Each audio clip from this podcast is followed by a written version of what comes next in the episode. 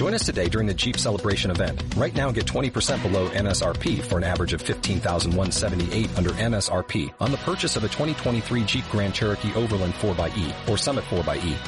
Not compatible with lease offers or with any other consumer incentive offers. 15,178 average based on 20% below average MSRP from all 2023 Grand Cherokee Overland 4xE and Summit 4xE models in dealer stock. Residency restrictions apply. Take retail delivery from dealer stock by 4-1. Jeep is a registered trademark. Radio Claret América presenta Sediento de ti, la palabra, fuente de vida, con el sacerdote misionero claretiano Tony Díaz. Reflexiones diarias del Evangelio. Aquí iniciamos.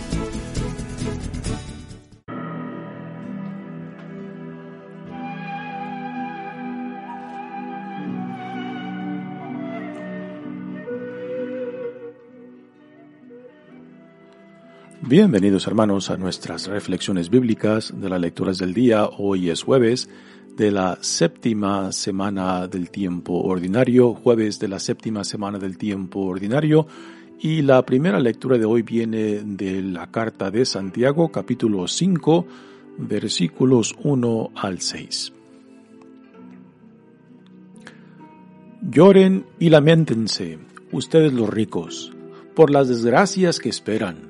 Sus riquezas se han corrompido, la polilla se ha comido sus vestidos, Enmojecidos están su oro y su plata, y ese mojo será una prueba contra ustedes y consumirá sus carnes como el fuego.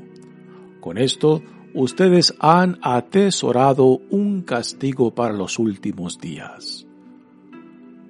El salario que ustedes han defraudado a los trabajadores que cegaron sus campos está clamando contra ustedes. Sus gritos han llegado hasta el cielo del Señor de los ejércitos. Han vivido ustedes en este mundo entregados al lujo y al placer, engordando como reces para el día de la matanza. Han condenado a los inocentes y los han matado porque no podían defenderse. Palabra de Dios. El salmo responsorial es el salmo 48 y el responsorio es, Dichosos los pobres de espíritu, porque de ellos es el reino de los cielos. Dichosos los pobres de espíritu, porque de ellos es el reino de los cielos. Como bestias sumisas, pastoreadas por la muerte en el reino de los muertos, Así terminarán los que confían en sí mismos y viven satisfechos. Se desvanece al punto su figura y morarán por siempre en el abismo. En cambio, Dios me salvará la vida, me llevará consigo. No te inquietes cuando alguien se enriquece y aumentan las riquezas su poder nada podrá llevarse cuando muera, ni podrá su poder bajar con él. Aunque feliz se sienta mientras viva, y por pasarla bien todos lo alaben, ahí donde jamás verá la luz, descenderá a reunirse con sus padres. Dichosos los pobres de espíritu, porque de ellos es el reino de los cielos. El Evangelio de hoy viene de Marcos, capítulo 9, versículos 41 al 50. En aquel tiempo Jesús dijo a sus discípulos, Todo aquel que les dé a beber un vaso de agua por el hecho de que son de Cristo, les aseguro que no se quedará sin recompensa. Al que sea ocasión de pecado para esta gente sencilla que cree en mí, más le valdría que le pusieran al cuello una de esas enormes piedras de molino y lo arrojaran al mar.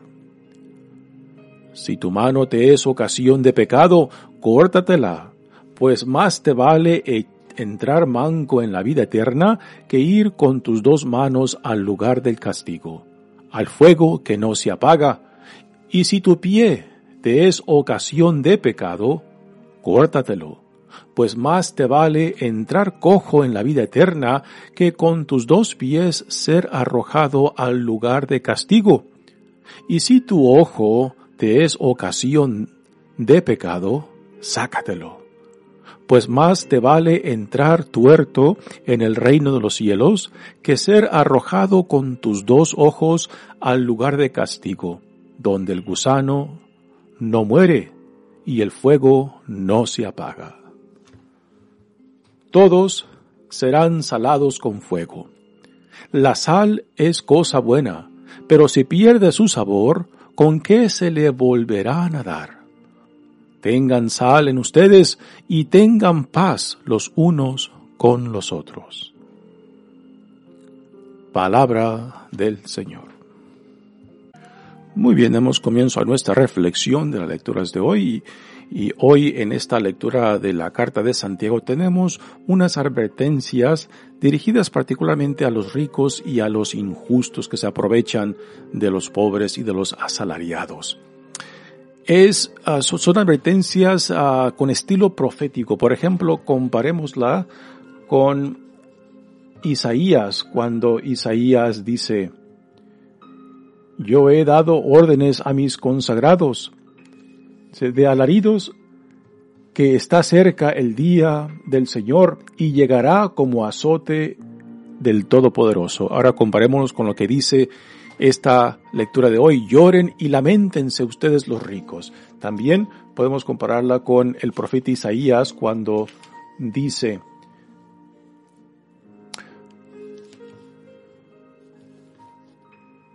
se lamentan en las calles vestidos de sayal, en las plazas y azoteas, todos lanzan alaridos, desechos en llanto. Sí que son advertencias eh, con estilo profético aquí del autor Santiago, que van dirigidas a los ricos. Aquí a los ricos no se refiere a los que son parte de la comunidad, sino que es una advertencia a aquellos que han puesto toda su confianza en sus posesiones, en sus riquezas, y particularmente aquellos que no necesariamente son de, de, la, de la comunidad, porque la mayoría de, la, de las comunidades cristianas en la primera generación, la mayoría de ellos eran pobres.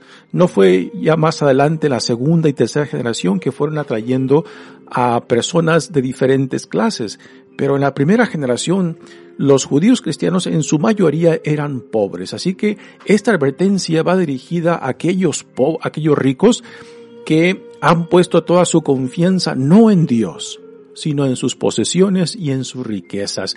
Y sus riquezas mismas serán los que los acusarán, según el autor de esta carta. Dice, ustedes los ricos, por las desgracias que esperan, sus riquezas se han corrompido, la polilla se ha comido sus vestidos, enmojecidos están su oro y su plata, y ese mojo será una prueba contra ustedes y consumirá sus carnes. Así, que aquí sus mismas riquezas serán testigos contra ellos porque han puesto toda su confianza en sus riquezas. Aclaremos también de que aquí el autor, Santiago, como Jesús en los Evangelios, no está rechazando al rico por ser rico, sino al rico que ha hecho de su riqueza el centro de su vida, puesto que también ya en la segunda y tercera generación de la comunidad cristiana, pues varios ah, personas ah, de, posición ah, estable en cuestión financiera, pues también fueron recibidos en la comunidad y, contribuían a la comunidad. Y esta riqueza pues era puesta al servicio del reino de Dios. Así que aquí lo que el autor condena es al rico que ha despojado a Dios del centro de su vida y ha puesto su confianza en sí mismo, en sus posiciones, en sus riquezas.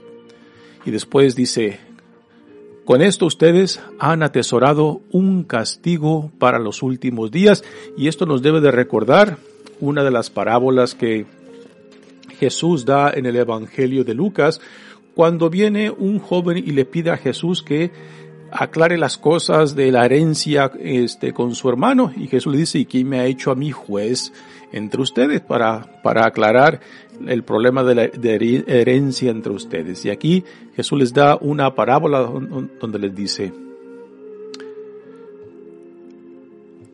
Estén atentos y cuídense de cualquier codicia que, por más rico que uno sea, la vida no depende de los bienes. Y les propuso una parábola. Las tierras de un hombre dieron una, una gran cosecha.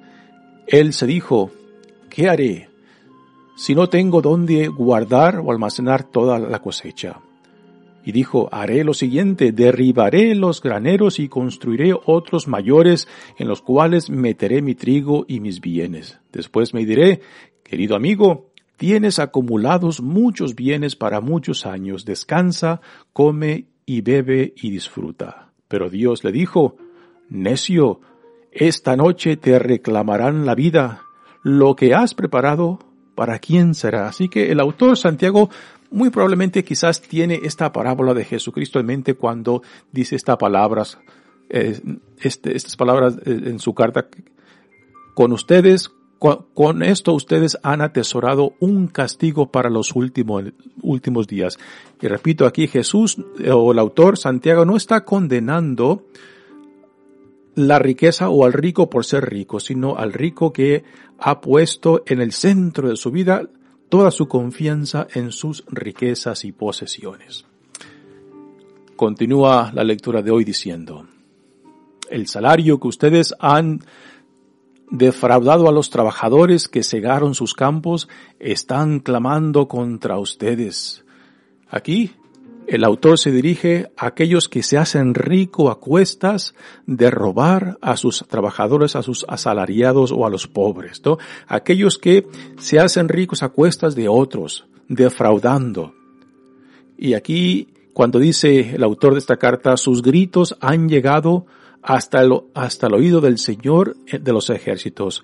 Nos recuerda también cuando en el libro del Éxodo nos describe que el llanto y los gritos del pueblo de Dios esclavo en Egipto han llegado al oído del Señor, ¿no? Pues igualmente aquí los, los gritos de los que son oprimidos, de los que son abusados, de los que son defraudados, llegan al oído de Dios y Dios hará justicia.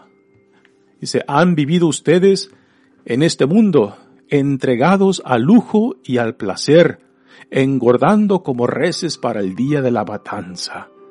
Aquí también, quizás el autor Santiago tendrá en mente la parábola que Jesús nos deja de Lázaro, que es pobre, y el hombre rico, Lázaro que se encuentra ante las puertas del hombre rico, que ni siquiera se le da un nombre, y que el rico, aun cuando pasa para entrar a su casa, como que le brinca para no tropezar con Lázaro, para evitar quizás hasta verlo, y nos describe el, el Evangelio que hasta los perros vienen y le lamen las heridas al pobre Lázaro, ¿no? Pues quizás esta es la escena que el autor Santiago tenga en mente cuando dice esto han vivido ustedes en este mundo entregados al lujo y al placer, engordando como reces para el día de la matanza. Y cierra la lectura con estas palabras. Han condenado a los inocentes y los han matado porque no podían defenderse. En Estados Unidos, en el sistema de las Cortes hay una imagen de la justicia muy conocida. Es la imagen de una mujer que está vendada y en su mano derecha sostiene una balanza. Y esta imagen de la justicia nos quiere entender que la justicia es ciega o que debe de ser ciega. Pero sabemos que la justicia no es ciega. Porque por lo menos en el sistema, en el sistema que tal como lo vivimos y lo conocemos hoy en día, pues la persona que tiene recursos para obtener buena representación en el sistema de cortes, pues tiene más posibilidad de de conseguir la justicia que una persona que no tiene posibilidad de adquirir una buena representación para defenderse. Y cuando en un juicio está un rico y un pobre, pues sabemos claramente que el pobre no obtendrá justicia, puesto que el rico tiene más recursos para adquirir una mejor representación. Y estas palabras aquí del autor Santiago, ah, pues nos recuerda que la justicia, aunque la pintemos como ciega, pues en realidad no es ciega. Eh, la justicia del hombre, la justicia en nuestros países, en nuestras naciones, verdaderamente es muy parcial para aquellos que tienen buena representación y no es imparcial para aquellos que no tienen una buena representación. Se dice de que lo que se busca en las cortes no es tanto la justicia, no es tanto la verdad, sino el quien puede comprobar mejor su argumento, o sea, quien puede tener mejor representación para salirse con la suya. Si esta es la justicia del hombre, pues no la confundamos entonces con la justicia de Dios. La justicia de Dios busca establecer imparcialmente tanto la verdad como la justicia sea quien sea quien levante los ojos al cielo, quien levante el grito al cielo, pidiendo a Dios que se le haga justicia, ¿no? Así que no hemos de confundir la justicia del hombre con la justicia de Dios. En resumen, podemos decir de esta primera lectura de hoy que el autor de esta carta de Santiago está, se ha puesto como el, digamos, el sombrero del profeta, ¿no? Al hablar en contra de los ricos, lo cual es un tema que encontramos eh, muy común entre los profetas del Antiguo Testamento y también en el tema de la justicia, en el tema ah, de cómo los poderosos, los ricos, los que tienen acceso al poder, pues fácilmente defraudan al pobre, al que no tiene acceso a la justicia, al que no tiene acceso a una buena defensa. Así que esta lectura eh, la podemos ver claramente dentro del contexto profético, particularmente de los profetas del Antiguo Testamento. Y en esta carta, pues Santiago acumula diferentes temas, como lo hemos visto en los días antes, eh, de diferentes experiencias del pueblo de Dios, pero que quizás Santiago eh, siendo muy probablemente un judío cristiano, pues está utilizando recursos, recursos del Antiguo Testamento y los está actualizando para la experiencia de las nuevas comunidades judío-cristianas. Pasemos ahora al Evangelio de hoy, que para poder entenderlo tenemos que ponerlo en su contexto. En el Evangelio del, de ayer leímos cómo uno de los discípulos de Juan vino a Jesús, le dijo que vieron a un, a una persona expulsando demonios en nombre de Jesús y que como no, y como no era de su grupo, entonces se lo impidieron y Jesús les dijo, no se lo impidan, puesto aquel que no está contra nosotros está con nosotros, ¿no? Y aquí pues eh, con esa con esa escena Jesús, Jesús, utiliza, por lo menos desde el punto de vista del, del evangelista Marcos, utiliza esa, esa ocasión para después dar una serie de enseñanzas que a primeras parecen uh, descontinuas, que no tienen conexión unas con otras, pero sí hay un hilo, un hilo que él asune y el contexto, y el hilo em, eh, es empezado con esa escena de, de Juan que le comenta a Jesús que le impidieron a alguien expulsar demonios en nombre de Jesús cuando no era del grupo de ellos, ¿no? Y Jesús entonces ahora toma la ocasión después de esa escena para decirles,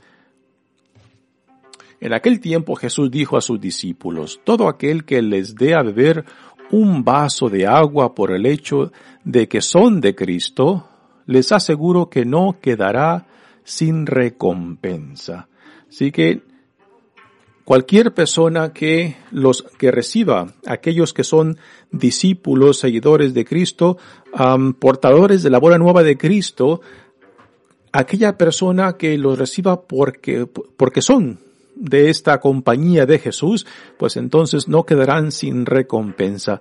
Y aquí no simplemente se está hablando de aquellos que son cristianos. Aquí Jesús no hace mención explícita simplemente de los que son de su grupo, sino cualquier persona, y tomando en cuenta eh, cómo empezó esta escena con lo que el discípulo Juan le comentó a Jesús de que vieron a alguien expulsar demonios que no era de su grupo y que trataron de impedírselo.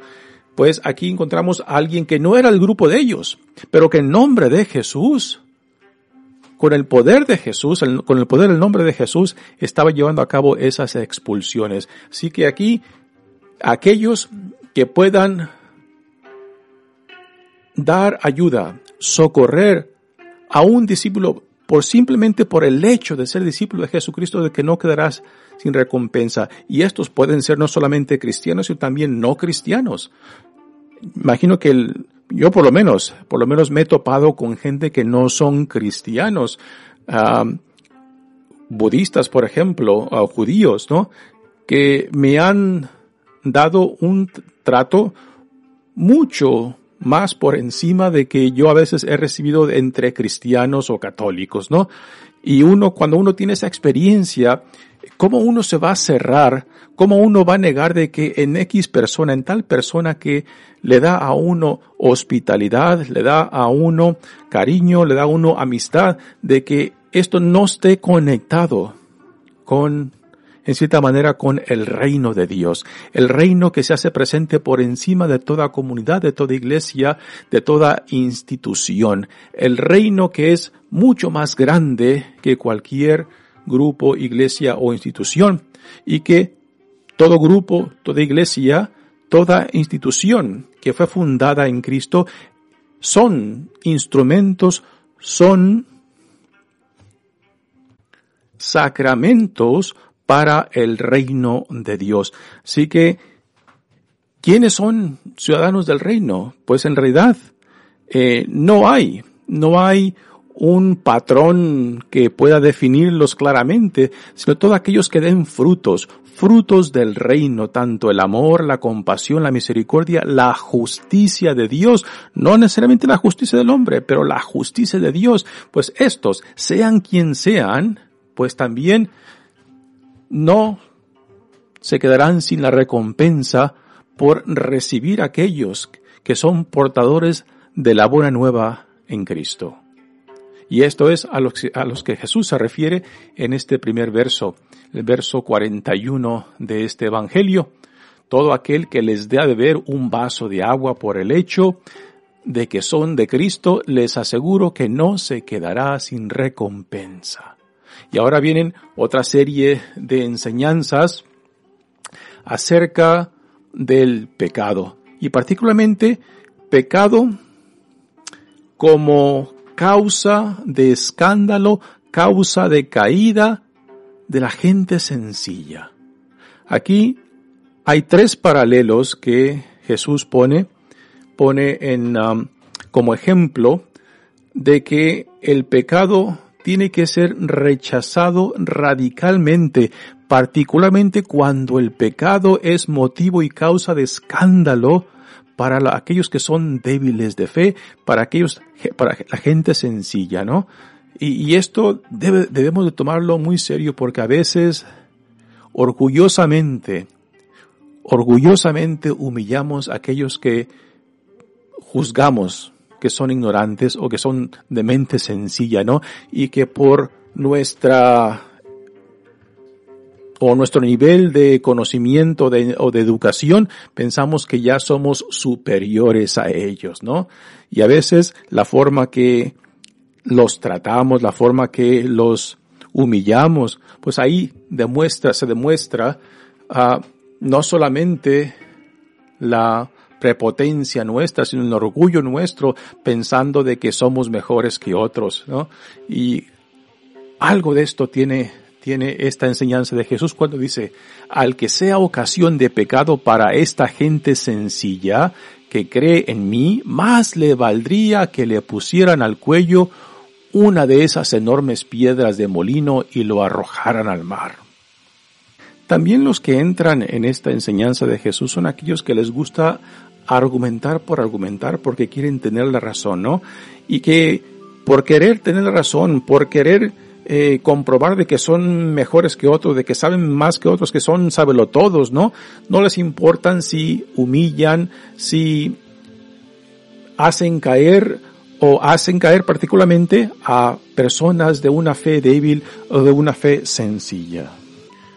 Y quizás aquí el castigo para tales personas es severo, porque quizás aquí incluye más la malicia cuando alguien busca uh, no solamente ofender, sino también humillar a personas de fe sencilla, gente sencilla, ¿no? Y por eso el castigo de más le valdría que le pusieran al cuello una de esas enormes piedras de molino y lo arrojaran al mar, ¿no?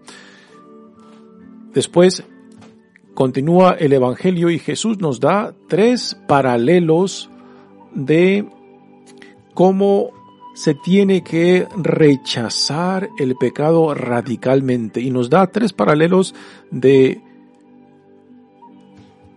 manos, pies y ojos, que si estos son motivos y causa de pecado, que mejor lo arranquemos y mejor entraría, sería mejor entrar al cielo sin una mano, sin un pie o sin ojo, que con los dos ir al infierno. Y aquí utiliza una imagen de infierno o Gehenna, como a veces se traduce, que los comentaristas nos dicen de que en la parte sur de Jerusalén antiguamente era un lugar donde se ofrecían sacrificios humanos al dios Moloch y que después este lugar se construyó, en, e, se, se, se construyó el basurero de la ciudad de Jerusalén, que continuamente ardía por la basura que ahí se quemaba. Entonces, esa área, el basurero, el basurero de Jerusalén, que continuamente ardía, era la imagen que representaba el infierno, lugar de castigo para aquellos que rechazaban a Dios, para aquellos que simplemente no querían ser parte del plan de Dios y que se comportaban injustamente, particularmente contra los inocentes, contra los sencillos, contra aquellos que defraudan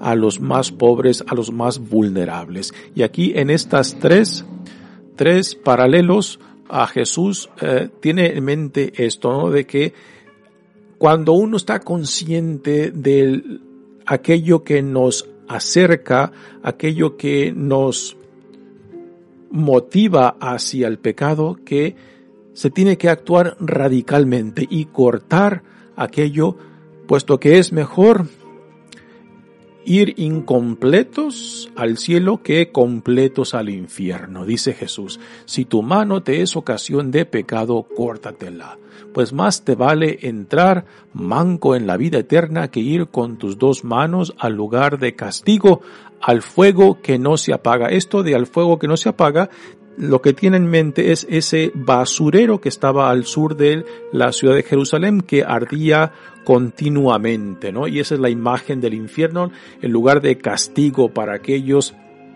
que rechazaban a Dios. Y ahora viene el segundo paralelo, dice, y si tu pie te es ocasión de pecado, córtatelo, pues más te vale entrar cojo a la vida eterna que con tus dos pies ser arrojado al lugar de castigo. Y ahora viene el tercer paralelo. Y si tu ojo te es ocasión de pecado, sácatelo, pues más te vale entrar tuerto en el reino de Dios que ser arrojado con tus dos ojos al lugar del castigo, donde el gusano no muere y el fuego no se apaga. Nuevamente esta imagen del basurero que ardía constantemente como símbolo del lugar de castigo. Y con esto Jesús no nos quiere decir que tenemos que andar amputándonos el, la mano, el pie o los ojos, ¿no? Son tipos de parábolas que nos llevan y nos invitan para que seamos muy honestos y transparentes cuando discernimos qué es la causa, qué es aquello que nos atrae a pecar tanto contra Dios, contra el prójimo o contra uno mismo, ¿no? Y que cuando uno ha discernido el motivo y causa o aquello que me ha llevado a actuar o a comportarme de tal manera de que cortemos, cortemos radicalmente. Y con esto, con estos ejemplos, Jesús quiere expresar la radicalidad con la cual hemos de actuar en contra del pecado. Y aquí hemos de distinguir entre el pecado y el pecador. Al pecado se le rechaza, al pecado se le corta, pero no al pecador. Al pecador siempre, siempre se busca rescatarlo. Siempre se busca atraerlo para que se arrepienta, para que regrese, para que se deje transformar por la gracia de Dios. Y finalmente, este Evangelio cierra con estas palabras que a primeras parecen difíciles de entender cuando dice, todos serán salados con fuego. Nuevamente aquí la imagen de fuego, pero esta imagen de fuego es muy diferente a la del fuego que no se apaga. En estas últimas palabras Jesús nos quiere dar a entender que la sal como el, fuego son, son instrumentos de purificación. Eh, la sal se utiliza para, para preservar alimentos, así como el fuego también para purificar, por ejemplo, el oro y la plata, ¿no? Así que aquí la sal y el fuego son instrumentos de purificación. Y el discípulo tiene que purificarse a sí mismo, particularmente por medio de las persecuciones que en tiempos del evangelista Marcos ya se estaban viviendo, particularmente por medio del emperador Nero, que fue uno de los que promovió persecuciones fuertes en contra de la comunidad cristiana. Así dice, la sal es cosa buena, pero si pierde su sabor, ¿cómo se le volverán a dar? Tengan sal en ustedes, tengan sal en ustedes. O sea que manténganse puros, particularmente ante el mundo. Transformen el mundo, pero no se dejen transformar por el mundo o por el espíritu del mundo, ¿no? Este es el sentido que aquí estas palabras ah, tienen. Y después dice, y tengan paz los unos con los otros tengan paz los unos con los otros. Y aquí la paz no es la ausencia de la guerra o de conflictos, sino la presencia de Dios, porque aún en medio de conflictos, aún en medio de disturbios, se puede vivir la paz cuando estamos orientados con la voluntad de Dios. Y es esa voluntad de Dios, es el Espíritu de Dios, lo que nos provee la paz, aún en medio de disturbios, de conflictos, aún en medio de guerra. La certeza de que no estamos solos. Mi nombre es Padre Tony Díaz, misionero claretiano, que Dios los bendiga. Radio Claret América presentó Sediento de ti, la palabra. Fuente de vida, sus comentarios son importantes. Contáctenos en radioclaredamerica.gmail.com ¿No te encantaría tener 100 dólares extra en tu bolsillo? Haz que un experto bilingüe de TurboTax declare tus impuestos para el 31 de marzo y obtén 100 dólares de vuelta al instante. Porque no importa cuáles hayan sido tus logros del año pasado, TurboTax hace que cuenten. Obtén 100 dólares de vuelta y tus impuestos con 100% de precisión. Solo con Intuit TurboTax. Debes declarar para el 31 de marzo. Crédito solo aplicable al costo de la presentación federal con TurboTax Full Service. Oferta sujeta a cambios o cancelación en cualquier momento.